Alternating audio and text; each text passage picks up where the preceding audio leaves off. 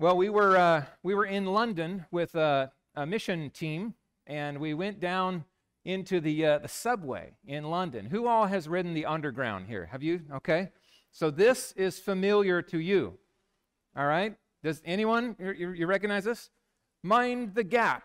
Mind the gap. Okay, you can't walk into the subway terminal without hearing a very pleasant British lady say this.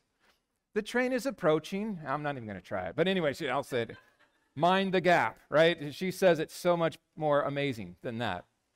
And the, the point is, is that there is a gap between the train and the, the platform. And they want you to mind the gap. Pay attention. Be careful. Approach this gap with great care and regard. And what's amazing is you can't get this out of your head. I mean, you, you can be in London for a short time, and you will never forget this lady telling you to mind the gap. So I've titled my sermon, Mind the Vow. Mind the vow. Mind the vow. Be aware of it. Be careful. Approach the vow with great regard and awareness and sensitivity and care. That is what Leviticus 27 is calling us to. And so we're going to move through these verses. Um, what's interesting, though, just by way of beginning, I want to ask this question Why is this the last chapter of Leviticus? I, I mean, I was digging through these verses this week, and I'm just like, this, this feels totally out of order. I mean, we, we would think that chapter 26 would close, right? The, here is the law, here are the commandments, here's what I'd like you to do. Now, here's the thing obedience, blessing, disobedience, cursing. It's the terms of the covenant. It, it would be a perfect period to a wonderful book. And then you come to 27 and you're like, wow, this feels like we're back in the, in the middle of all of the stuff we've already moved through.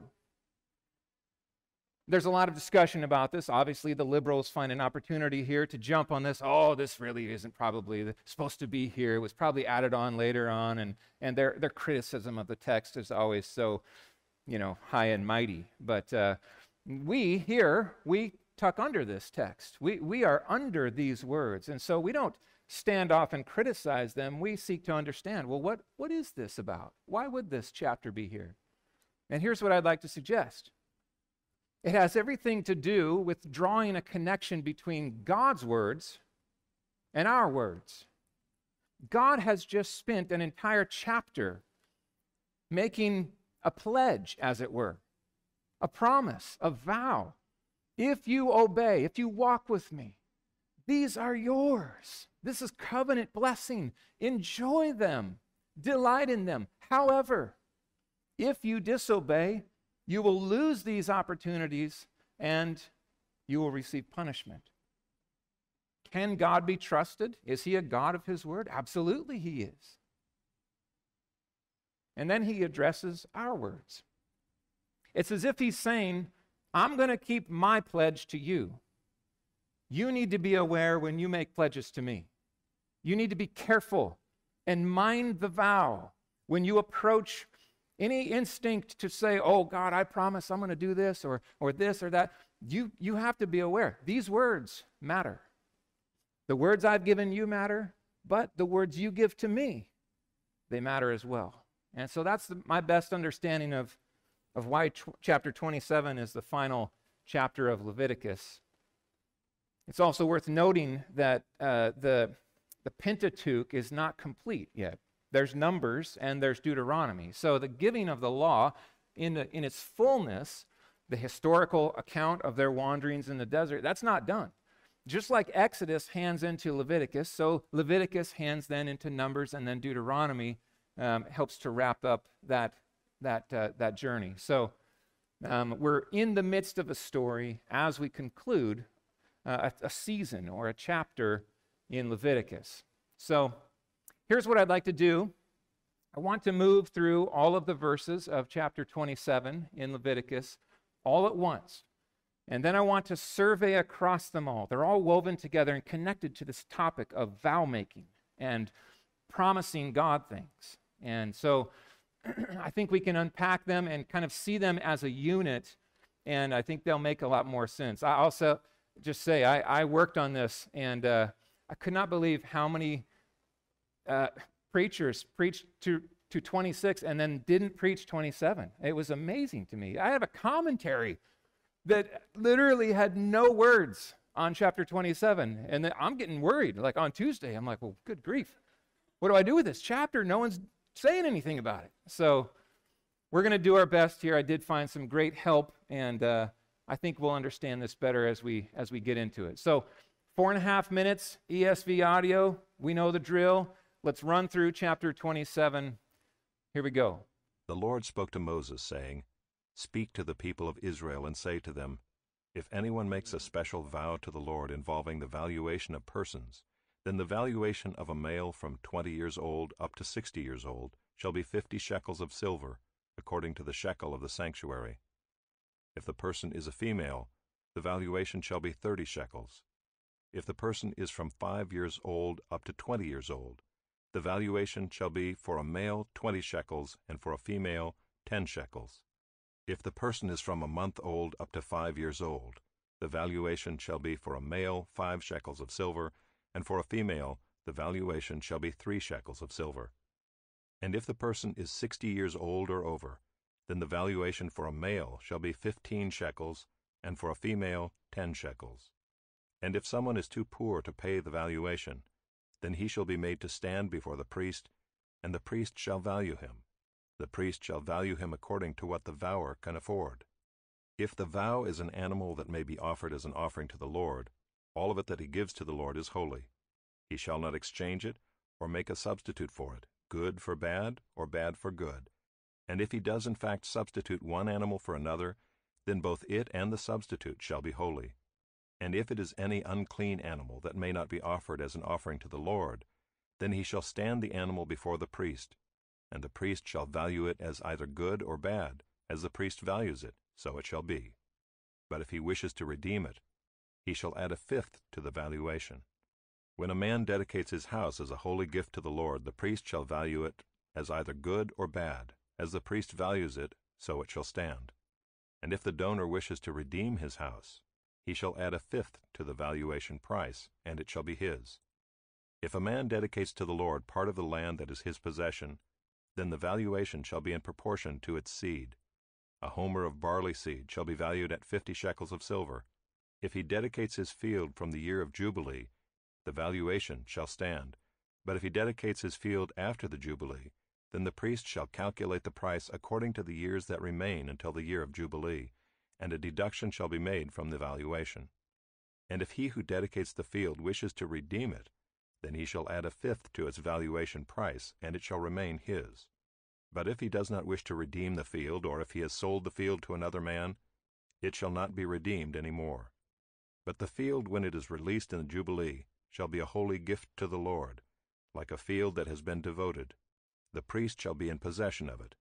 If he dedicates to the Lord a field that he has bought, which is not a part of his possession, then the priest shall calculate the amount of the valuation for it up to the year of Jubilee, and the man shall give the valuation on that day as a holy gift to the Lord. In the year of Jubilee the field shall return to him from whom it was bought, to whom the land belongs as a possession. Every valuation shall be according to the shekel of the sanctuary. Twenty gerahs shall make a shekel. But a firstborn of animals which as a firstborn belongs to the Lord, no man may dedicate, whether ox or sheep, it is the Lord's. And if it is an unclean animal, then he shall buy it back at the valuation, and add a fifth to it, or if it is not redeemed, it shall be sold at the valuation. But no devoted thing that a man devotes to the Lord, of anything that he has, whether man or beast, or of his inherited field, shall be sold or redeemed. Every devoted thing is most holy to the Lord. No one devoted who is to be devoted for destruction from mankind shall be ransomed, he shall surely be put to death. Every tithe of the land, whether of the seed of the land or of the fruit of the trees, is the Lord's. It is holy to the Lord. If a man wishes to redeem some of his tithe, he shall add a fifth to it. And every tithe of herds and flocks, every tenth animal of all that pass under the herdsman's staff, shall be holy to the Lord. One shall not differentiate between good or bad, neither shall he make a substitute for it. And if he does substitute for it, then both it and the substitute shall be holy. It shall not be redeemed. These are the commandments that the Lord commanded Moses for the people of Israel on Mount Sinai. Okay. There it is. Lots of details, lots of things happening in here. Um, there's a list of things that you can vow and dedicate to the Lord, and then there's some things that he basically says that these are already mine. You, you can't you can't say, well, these are dedicated to the Lord. He's like, I already own them. Uh, the firstborn of your animals, your tithe, that's already mine. So um, if he says, put this city under the ban, you can't say, well, but but we'll dedicate it to you. No, he, that is the dedication. If it's under the ban, it's it's to be devoted to destruction, um, and and it's it's mine already. So that's the last part of this section. But uh, people, animals, houses, and fields, these are all available to be vowed to the Lord. Um, and and specifically so, the priest would be a, walking through the process that God ordained specifically for the, the man according to his age. Now, this is connected to his uh, labor capacity uh, in the field. Um, or uh, the child, for example. If a child is dedicated to the Lord, uh, then there's a certain price that, they, that is given uh, upon that child. Um, and all of us are kind of like, what? Like, what is this? We have no there's nothing in really our practice like this that, that we can connect to. So let me bridge the gap a bit and explain some situations where this may unfold. Because frankly, in this time, this was common. This was very common practice. And the Lord knew that his people would do this. And so, in a sense, he's giving them some instruction about how to do it in a way that honors him. So, situations of voluntary vow making. Keyword there voluntary. Voluntary. This is from, from me. I just, I, I just, oh, Lord, I just want to vow this. And so, maybe a time of crisis in an act of faith. It's a tangible way to say, Lord, I trust you. I trust you. It is not manipulation. We've got to be clear on this. It is not manipulation. You're not strong arming God or doing a deal with God. You are saying, You are able, I believe, and I trust you. A great example of this is Hannah when she's praying, right? For a child. She says to the Lord in her prayers, If you would give me a son, I will dedicate him all of his life to the service of the temple. And he'll never have a haircut. No, no blade will ever touch his head. So the Nazarite vow was, was a part of that as well. So even uh, you see some of this vow making in the New Testament. Paul the Apostle um, made a, vow and uh, cut his hair and, and did various things. And so um, there's, there's both Old Testament practice and some of this echoes into the New Testament as well. A sense of calling. This might be a, a vow made um, as an act of obedience to the Lord. Uh, maybe some form of uh, situation arises, and you just say, Man, I just feel like the Lord's laid it on my heart to vow this to Him. It's an over and above gift. This is not, this is not a replacement of the tithe. This is not in lieu of the sacrifice. This, all of this is happening. All the sacrifices are continuing to be made. But in addition to this, I just feel, Lord, that you have laid it on my heart to do this. And out of a sense of, of joy and obedience, I want to trust you and, and vow this to you. But I think most commonly, the last category is what was practiced. It was just a heart of gratitude. God, you've been so good to us. You've given us a bumper crop this year. So, in addition to what I would normally give you, this year, I'm going to give you the whole crop as gratitude. I vow that to you. Now, what would happen in that exchange is it, would, it was all, all of this vowing was focused toward the tabernacle, toward the Levites, the workers, uh, the priests, and uh, eventually the temple, right? So it would come to the temple as a gift to the Lord and then it would be in, entrusted to the, the, the, priests, the Levites, whether it was land or, or an animal or a person, for in, instance. You could say, God, I dedicate myself for this next year to you, to your service. And so you go to the priest and you say, Listen, I, I God has just been so good to me.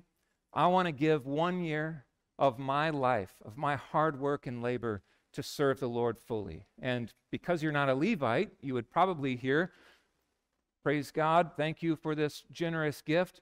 I will put you to work in my field, uh, the field that was dedicated. So the priests don't own land, but they were gifted land for a season and, and workers and, and animals and various things. And so they would oversee some of these things in the acts of generosity as they came to the Lord.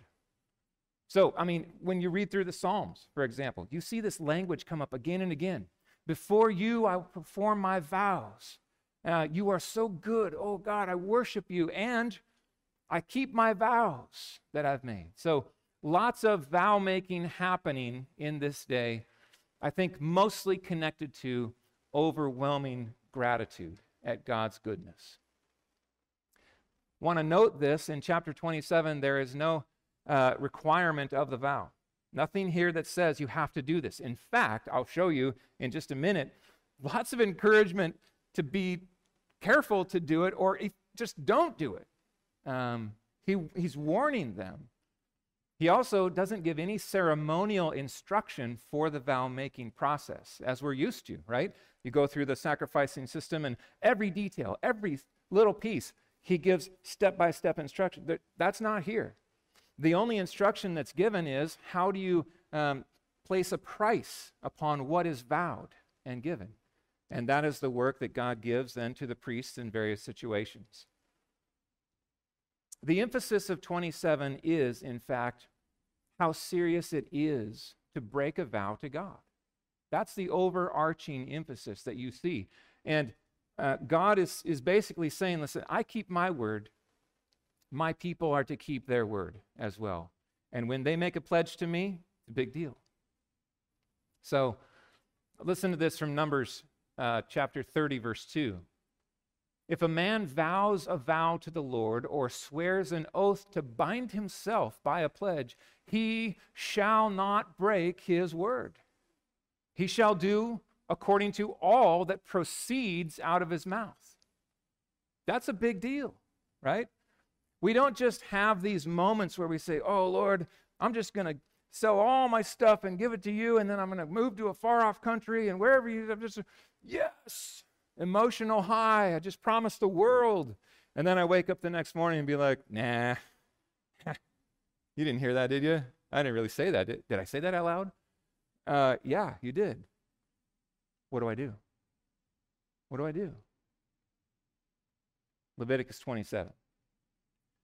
Guard your mouth in the calculation of how you speak these vows. Mind the vow. But if you vow something and then all of a sudden you're like, oh man, what did I do? I, what have I committed myself? I can't do this. There's no way I can pull this off. I overcommitted. What do I do? This is amazing. That's when Leviticus 27 begins to really kick in. What if I say something of a vow to the Lord? Uh, I vow this piece of property or this uh, special animal, or I decide to give this bull, and all of a sudden I can't do it. I just can't.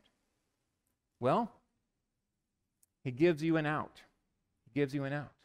There is a way that you can indeed redeem your words, redeem that vow. You can buy it back but it'll cost you. You have to redeem that vow at the valuation of the priest or of the specifics that the, the Lord has already given, and then add, in most cases, 20%.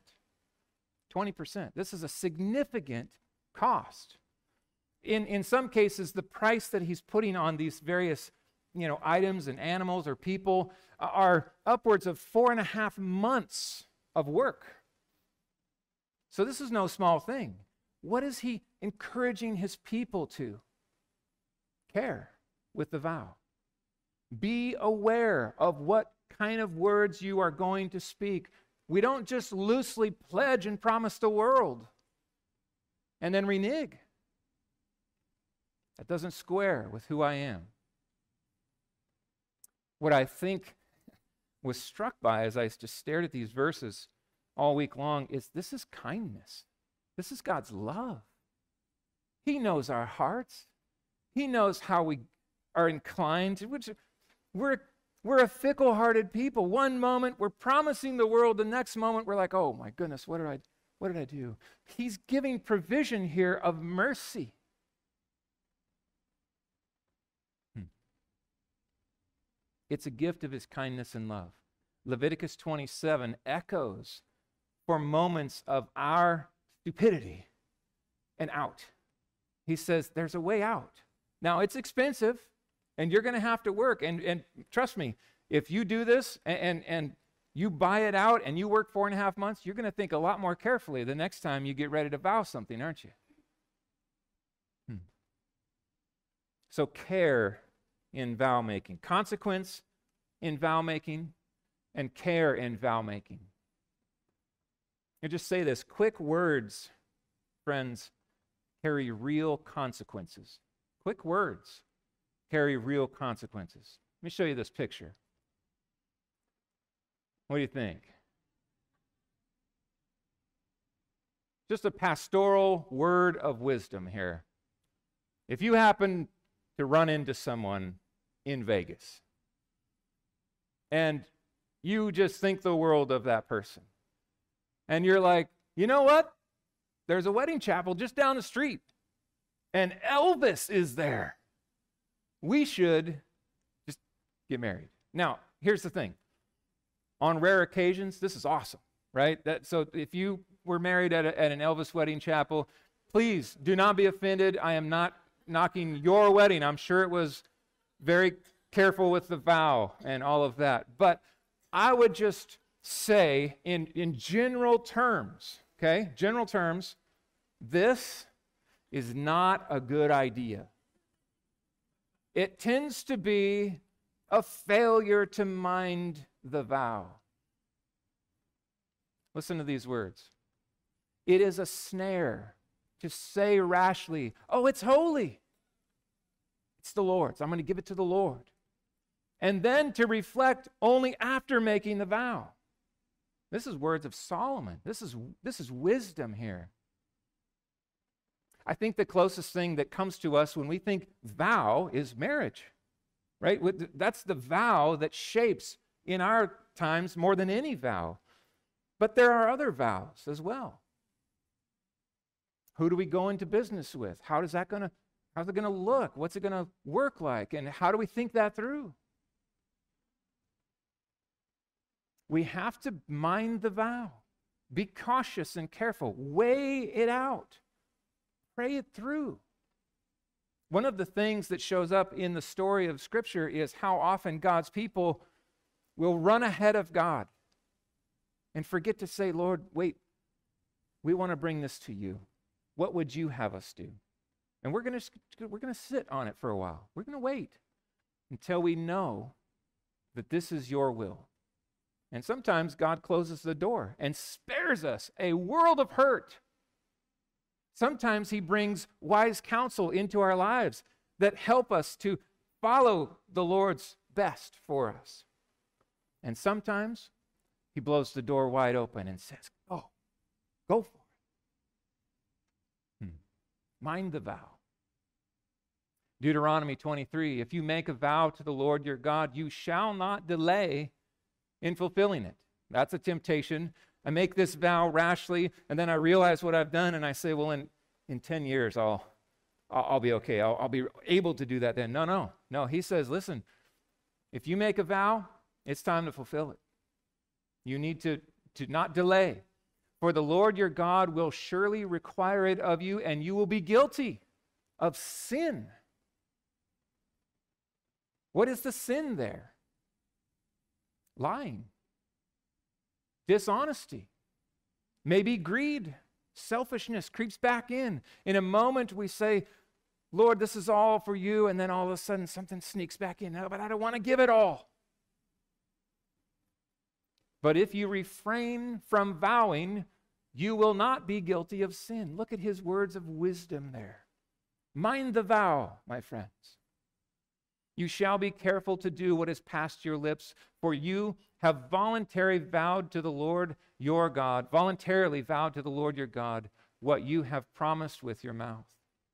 I remember when I was in junior high, uh, our youth pastor pointed to one of these verses and said, You guys really need to be careful what you promise to God. And I appreciate that. That was in a day when you would go to like a missions conference and they would get you all frothed up and, and then have you commit your life to the mission field and, and, and things. And, and I just, I appreciated the counsel and care of our youth guy to say,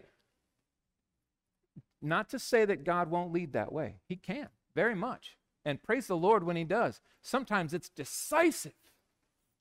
And other times He's saying, mind the vow, be cautious, be aware, pray about it, take your time. Don't rush in.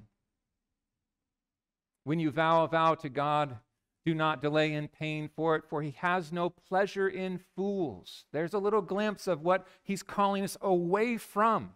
Don't be rash with your words. Don't be foolish. Don't be cultural. Don't just follow your emotions and just promise the world. No, when you speak a pledge, do it and commit to it and follow. That pleases me. That warms my heart. That honors me. Pay what you owe. It's better that you should not vow than should you, that you should vow and not pay. Let not your mouth lead you into sin. Now, there is a world of wisdom in that last statement from Ecclesiastes. Let not your mouth lead you into sin. Oh, think of the fruits of the Spirit at work right there for New Testament believers. Maybe most prominent is self control. In a day, let's be real, where the expressions of the tongue don't even require you to open your mouth. All you have to do is type and hit post. Let not your thumbs lead you into sin. Be aware. Our words matter, they matter. We are held to account for every careless word, Jesus says. We have to be a people who discipline our tongues and our thumbs. And, and, and when we speak the words, we want to season them with grace. We don't want it to be people who just drop the blade every opportunity we can get. They will know you are my disciples by your love for one another. Hmm. We are to be a people of our word. People of our word. So, just hear from me, especially young people here. It's a serious thing to make a vow to God and, and not fulfill it. I think we want to be wise. One of the most helpful things we can do is pray over, seek counsel together. In fact, I just met this past week with someone who was saying, I'm, I'm, I'm trying to figure out this job thing. I'm praying it through, and I'm like, yeah, I'll join you in that. Let me join you in that prayer. And we'll see what God does. We'll see how He opens doors. That's good. It's good to do that. It doesn't have to be me, it could be anyone here. Invite others into the counsel and the decision making process. If you're dating and you're wondering if this special gal is the one for you, it's good to seek counsel and wisdom. Get a third party to look in. Definitely come and talk to your pastor. I'm great at starting arguments for people who never argue. That's part of my job. Well, have you guys thought about this? Ooh. That's love. That's love.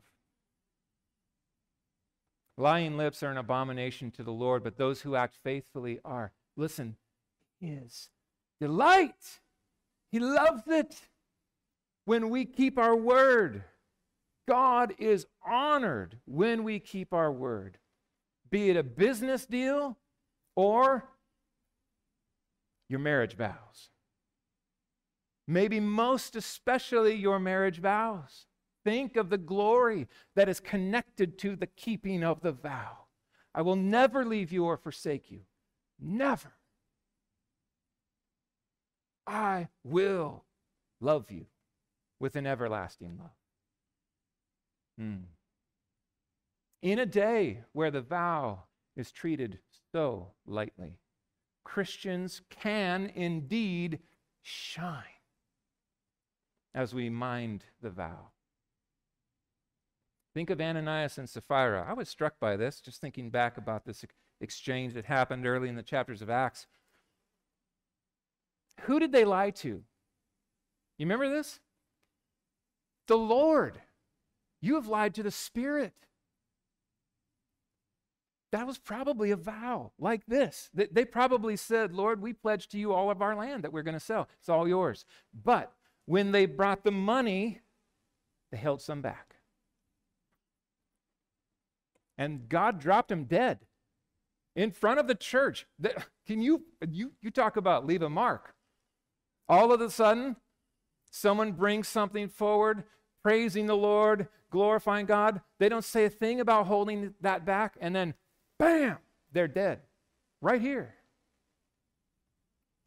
Ananias drops, I believe, first, and they're hauling him out. His wife comes in later, right? Same thing. She's got a chance to tell the truth, but does she? No. Boom! She's dead too. That should illustrate the significance of this loving and grace filled, kind warning of God. Don't lie to me. Be careful with what you promise. And if you promise it, follow through. Or redeem it. Redeem it. Now, functioning here for us in the church, obviously, this is laws that are given to Israel. They're not functioning for us today. This is not uh, a requirement. We're not, I don't have a system on my wall where I'm like, okay, now how old are you? Okay, um, that'll be five shekels. That, we don't do that anymore. But the principle lives on. That's so significant for us. God is true and always true to his word, and so should we be in all of our words. We are his ambassadors, we are witnesses. And so when we speak, we speak words of life and truth. If we're inconsistent, we pull our testimony down and we hinder the advance of the gospel. Truth tellers, that's what we're to be. That is his call in Leviticus 27. I like how Jesus echoed this. In fact, he said just before this, he's like, listen, don't, don't swear by anything. You don't have to say, listen, I stand on my mother's grave. I'm telling the truth. You know, you don't have to say that. Is it stand on? No, you're not supposed to stand on. Stand by, or I don't know. I don't say that. Here's what Jesus says just let what you say be yes or no. It's just, it's simple. It's either yes or no. Anything more than this comes from evil. Hmm. mind the vow. Friends, this is a great way for us to end Leviticus. Mind the vow. Be a people of our word. This is part of our call to be holy, to be representatives, to shine of who God is in the way that we speak words and then hold ourselves to what we speak. What I'd like to do is survey now back over the 14 chapters as we finish here in Leviticus and just kind of bring this exposition journey here to an end. So look back with me, just mentally, just journey back with all the different things we've seen and heard and remember the entrails and the, the long lobe of the liver. That was, man, we started off in the thick of it, didn't we? Oh, so many different parts on display.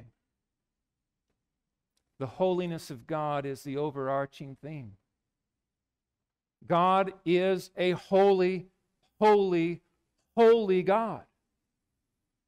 We learn of his holiness as he speaks these commandments. That we, we see what does it mean that you're holy? Tell us who you are. We see that here. I'm a God who is true and true to my word. You be that way, right?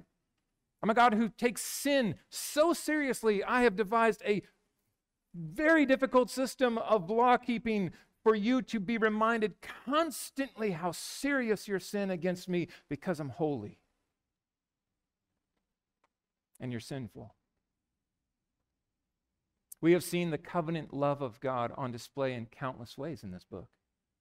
A God that would say of sinners and rebels, I choose you. I choose you to be my people. Out of the nations, I chose you, Israel. I didn't choose them, I chose you. And I'm going to make you my people. I'm going to call you to myself. I'm going to teach you how to, I am going to be in your midst. I will be your God, and you will be my people. This is all covenant, just lavish love and grace. They don't deserve this. How do we live in the presence of a holy God? Well, He's commanded. He gives us instructions. This is how you're going to survive in proximity to my presence. This is what you need to do. In faith, from the heart, obey me, walk in my ways, keep my commandments. Hmm. There are two aspects to the book of Leviticus I think are important as we look back over these verses to kind of consider here. Leviticus is given to Israel, to Israel, at a point in history. The ceremonial law that's so just filling these pages is, is no longer in, in effect. Jesus fulfilled that completely. That's why we're not sacrificing in worship of God this morning. That's why we're not keeping all of these things. However, just point to this the moral law is all over these pages as well. Who is he in his holiness? What is the ethical implication for our lives? We understand much. Let's just look at the Ten Commandments, right? Nine out of ten of that, that's moral, that's moral law. That's completely in effect, friends. Strong in view. So the question comes what about us as Christians? We're not Israel. We are not. We are believers, the New Testament, New Covenant, right? What do we do? How do we understand this? Well, listen to this sum up from David Dockery. I, I love his words here. God chose Israel to be his servant people and to represent him and his saving purposes on earth. This same God in Jesus Christ has redeemed a people in this day to serve a corresponding function. Now, we are not Israel, but we are God's people in the new covenant, all through Christ. The sacrifices, rituals, ceremonies, and holy days may have lost their legal status for the church. They have. We're not bound by these things, all the food laws and all these things. However, the principles for, of holiness that they embodied and demonstrated are principles that are to characterize God's people in every generation as salt and light in this world. You see, you see what he's saying? We glean so much from the giving of the law here, even though that a, lot of the ceremonial aspect is, is no longer binding on us. What we glean, we seek to live out in holiness, in holiness, in obedience to God. But the thing I think that stands out to me most as I look back over these weeks in Leviticus is the glory of Jesus Christ. I hope that every single week you have seen him in a new way. Just, just watched him unfold the fulfillment of Christ in all of these things that, that prefigured him or anticipated him. The best way to think of this is from shadow to reality. Leviticus begins to show us these amazing shadows. And some of them are long, and, and, and you're looking at them and trying to say, well, what is that? And it's almost like looking at a, a person or a building and trying to, to draw what does the real building look like? Well, there's a line here, it goes up, but I'm lacking the detail. All I can see is the shadow here. That's Leviticus. The reality comes in view in Christ, the fulfillment of the law. He fulfilled the law. Perfectly so. So, what I want to do to close this morning and to just call us to, to let this be our response to the book of Leviticus together is I just want to read from Hebrews 10. It's, it's just the commentary on Leviticus and the new covenant which we have in Christ. So just take this in and make it your prayer. Make it your prayer as we seek to put these words to work in our lives and glory in Christ. For since the law has but a shadow of the good things to come, that's Leviticus, instead of the true form of these realities, the, from shadow to reality, it can never, by the same sacrifices that are continually offered every year, make perfect those who draw near. Otherwise, they would not have uh, would they not have ceased to be offered, since the worshippers, having uh, once been cleansed, would no longer have any consciousness of sins? But in these sacrifices, there's a reminder of sins every year. And then this statement. This is going to be where Romans takes us as well, the early chapters of Romans. It is impossible for the blood of bulls and goats to take away sin. All it could do is cover it till you sin again. Then you have to cover it with blood again and cover it. And, but it can't remove sin. It was never the final answer, it was always the pointer. He, Jesus, down in verse 9b, he, Jesus, does away with the first. That's the law. In order to establish the second, the new covenant. And by that, we uh, will we have, have been sanctified through the offering of the body of Jesus Christ once for all. And every priest, so now we're talking about the priests. Think of this. Every priest stands daily at his service, offering repeatedly the same sacrifices, which can never take away sins. But when Christ, the great high priest, when Christ had offered for all time a single sacrifice for sins, what did he do? He sat down. His work was done. He sat down at the right hand of God waiting from that time until his enemies should be made a footstool for his feet. For by a single offering he has perfected for all time those who are being made holy. That's that word. Sanctified, set apart for holiness to the Lord. He, by a single offering, has perfected or made perfect for all time those who are being made holy right now, today, in this room. It's true of us. And the Holy Spirit also bears witness to us. For after saying, This is the covenant that I will make with them after those days, declares the Lord, I will put my laws on their hearts. It's going to write them on their hearts, as He's doing right now. And I will write them on their minds. Ezekiel also says, I will cause them to walk in my way. Jeremiah chimes in as well. I will give them a new heart. Then he adds, and I will remember their sins and lawless deeds no more. How? How? Through Jesus. It was always, he's the scapegoat and the atoning sacrifice. Do you hear the echo of these words from Leviticus? Where there is forgiveness, of these, there is no longer any offering for sin. That's why, friends, there is no altar in this church. There's only a pointer to a finished work, a once for all finished work. Therefore, okay, here comes our application. This is our response.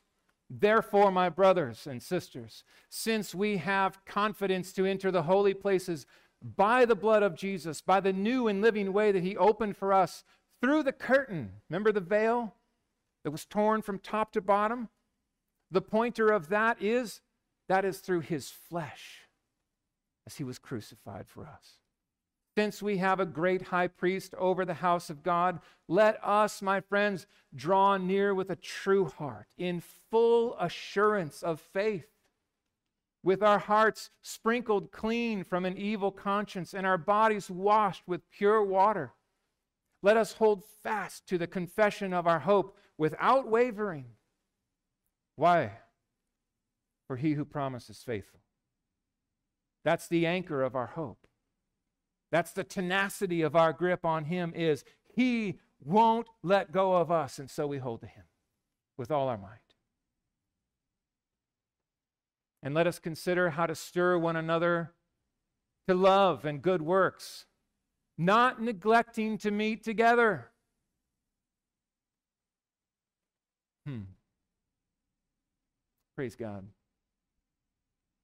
for your presence here.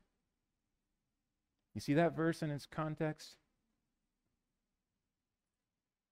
Holy people, called to walk in holiness. Part of that is to gather, to build one another up, to worship. We are not to neglect meeting together, as is the habit of some, but what are we to do instead?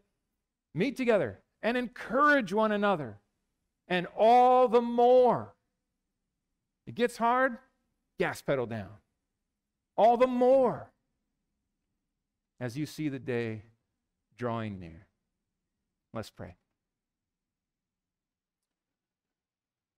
Oh God, we thank you for the commentary of Hebrews 10 on the book of Leviticus. We thank you that at the epicenter of these words is our Savior Jesus Christ and the amazing accomplishment that he has made once for all. We thank you that we have a Savior who is seated, not continuing to work, but he is seated at your right hand. He is sovereign and he is coming again. Father, we thank you that your Son is the builder of the church. He is the head of this church and its chief builder. He is also our great cornerstone, the one who sets the marks and plumbs the line for all of what we are to do as we walk in holiness. Oh God, find us faithful, make us holy in a crooked and perverse generation. Teach us what it means to be like light that shines and points to you. Father, we thank you for the gospel that is constantly equipping us to obedience, calling us out of our sin, out of darkness, and into light. Thank you for your provision that, that loves us enough to, to meet us with our sin and call us out, to chisel us, to punish us lovingly when we need it. Your commitment is so great, oh God. Your love, ah, oh, it's endless. We delight in you. Jesus, we delight in you as our King. And Spirit, thank you for your leading and prompting according to God's word. Be glorified, we pray, in our lives. In Jesus' name, amen.